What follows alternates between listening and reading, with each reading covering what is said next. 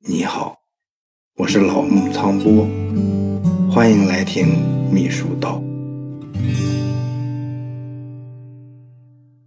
呃，秘书呢是一个古老的职业，这就像老师呢也是一个很古老的职业一样。但是呢，统一把从事教育和教学的人称为老师，是从十九世纪末，也就是民国政府时期才开始的，到现在呢，才一百二三十年。而秘书作为一种官职，早在二世纪中国的东汉时期就出现了。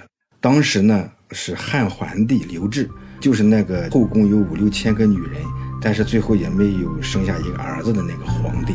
他呢比较信任宦官，打击文化人。其实呢也只是限制一些文化人做官。诸葛亮呢是当时的大文化人，他有机会他就痛批刘志，他说的是亲小人，远贤臣。这是《前出师表》里面说的话，说亲贤臣，远小人，此先汉所以兴隆也；亲小人，远贤臣，此后汉所以倾颓也。这个刘志呢，虽然他是挨了好多年的骂，但是呢，嗯，他还是做了点实事你比如说，平定西羌，当时呢，西羌比匈奴还要厉害，这个和汉朝打了一百多年，最后呢，刘志派人把他平定了。当时的东汉国力其实呢也是很强大的，只是呢这个刘志他费尽心机研究和西羌人打仗，很伤脑筋，再加上呢后宫五六千女人又很伤身子，所以呢刘志呢就三十六岁就牺牲了。刘志呢他为了管理宫中秘藏的这些书籍，创造性的设立了秘书监这个岗位，这个监呢是监视监督的那个监。这秘书监呢，相当于皇家图书馆或者是档案馆的馆长，下设秘书丞和秘书郎，相当于副馆长和管理员儿。呃，这呢与现代秘书工作还不太搭边。以后呢，又有几个朝代呢都设立过秘书监这个官职，呃，也负责那是类似性的工作。而在刘志设秘书监五十年后，刘备和孙权联合起来对付曹操。孙刘两家呢以少胜多，打了一个漂亮仗，这就是著名的赤壁大战。就是这一年，曹操呢当的汉朝的丞相。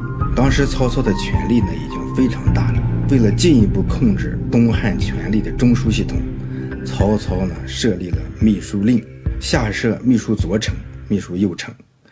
记载中呢，就是秘书令这个职责和职能，就是点上书奏事。典呢，就是词典的那个典，这里面就是主持，哎，主管这么个意思。这个尚书呢，就是个官职，十分关键的官职啊。唐朝的时候，呃，有个叫杜佑的，他编纂的叫《通典》中关于官职的记述。他说，皇帝有尚书，犹如天上有北斗，北斗是上天的喉舌，而尚书是皇帝的喉舌。尚书呢，出纳王命。复政四海，意思是说呢，这个尚书呀，负责向全国各地发布皇上的诏令，而这里面的奏事，奏事嘛，就是有面奏和书奏之分。面奏嘛，就是启奏皇上啊，是有一定身份呐、一定等级的人当面向皇上反映情况，哎，回答或者是请示问题。书奏就是具有上奏资格的那些个官署啊，或者是官员呐，他通过一定的渠道。呈递文书，请皇帝呢审批裁定。总之呢，曹操设立秘书令，其实呢就是负责收发处理机要文书、拟制和发布公文，以此挟天子而号令天下。你看，从职务的功能和作用来说，一千八百多年前的曹操曹丞相设立的秘书令、秘书丞，应该是最早的秘书官职。现在的秘书长，还有什么办公厅啊、办公室的主任，和那个时候的人家曹操设立的秘书令、秘书丞，在职能上、在职责上都十分的相似。曹操的儿子曹丕当了魏王以后呢，他把他老爹设立的秘书令改为了中书令，启用幕僚来负责自己的秘书工作。这个幕僚啊，这个神存在，呃，我以后呢有时间。呃，可以和你多谈一谈。呃，以后的晋朝唐朝也设立过秘书监呀、秘书丞，还有秘书郎呀，或者是秘书令，但是呢，都与现在的秘书工作呢，呃，不是有很大的关系。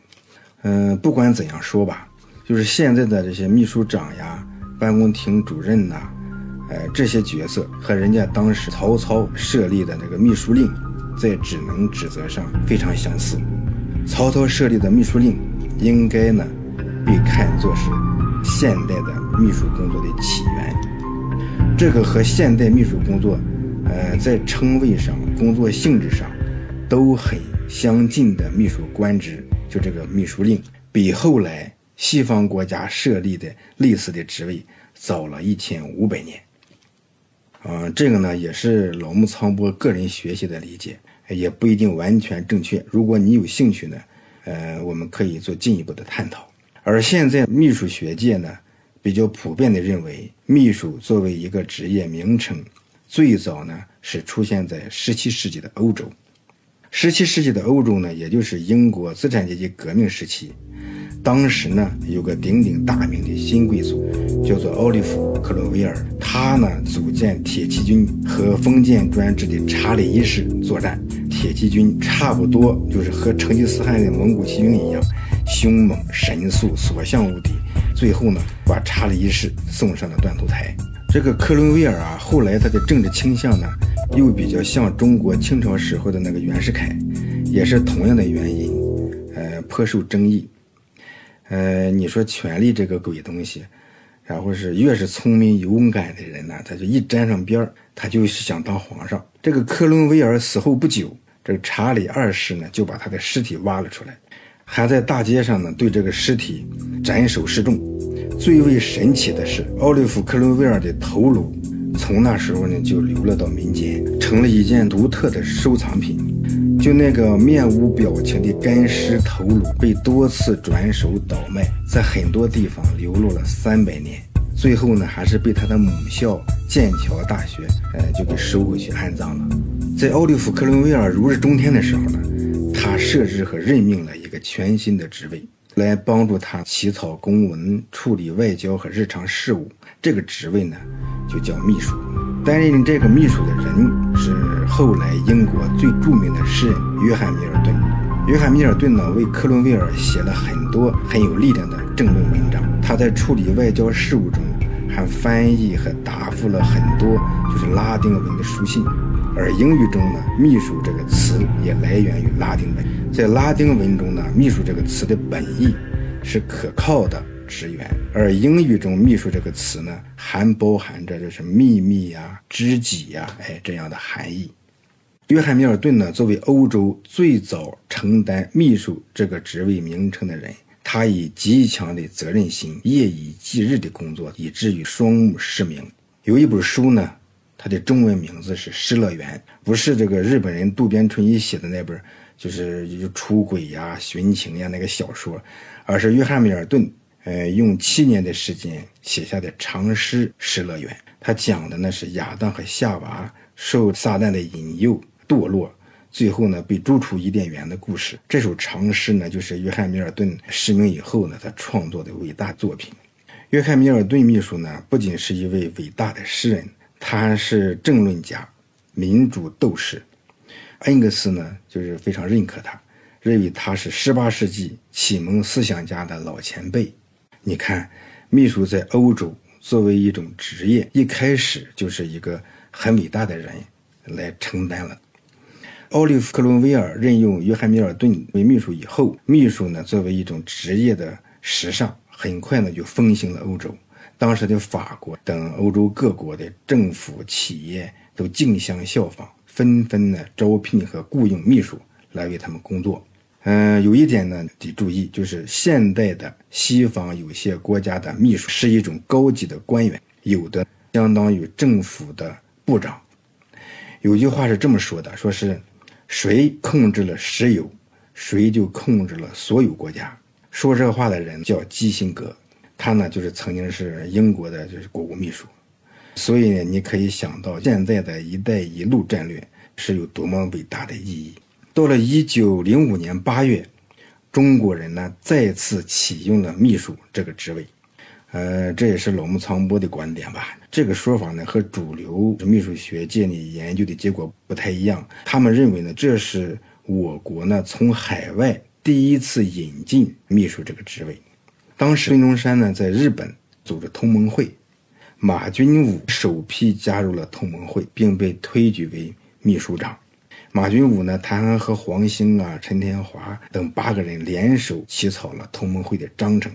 马君武呢，不仅仅是一位政治家，他后来呢，致力于改造封建教育的体制，成为和北大校长蔡元培齐名的一个教育家。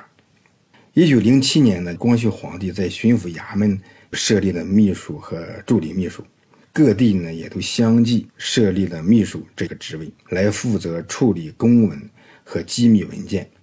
这就是现代中国秘书的开始。有意思的是啊，就是由于历史的演变和中西方文化的不同，秘书作为一种职业，在中国到现在呢还没有一个明确的定义。大家对秘书的定义呢一直有着分歧，并难以思想统一。有的呢坚持认为秘书是领导的助手和参谋，有的呢则坚持认为秘书就是帮助上司提供辅助性的服务性的工作人员，等等，争论比较多。但是呢。对秘书工作的主要范围，大家认识上呢还是比较一致的。总的呢，秘书工作的主要范围呢有政务和事务这两个方面。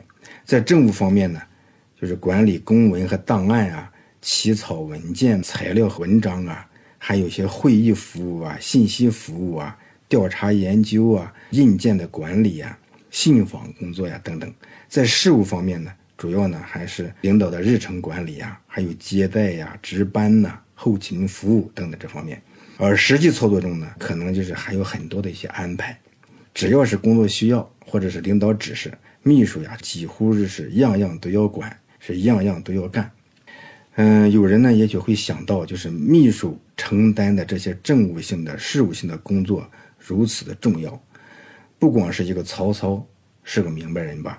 那么从古到今，历朝历代，上到中央，下到基层政权，总得有人在干这些工作。没有人干，可能国家和社会就会乱套。那么这个问题不应该说是有多牛波音，但是呢，你要是从秘书的角度看，这还真是不容易想到的一个问题。那么下次呢，就和你谈一谈历史上的承担那些工作的秘书角色。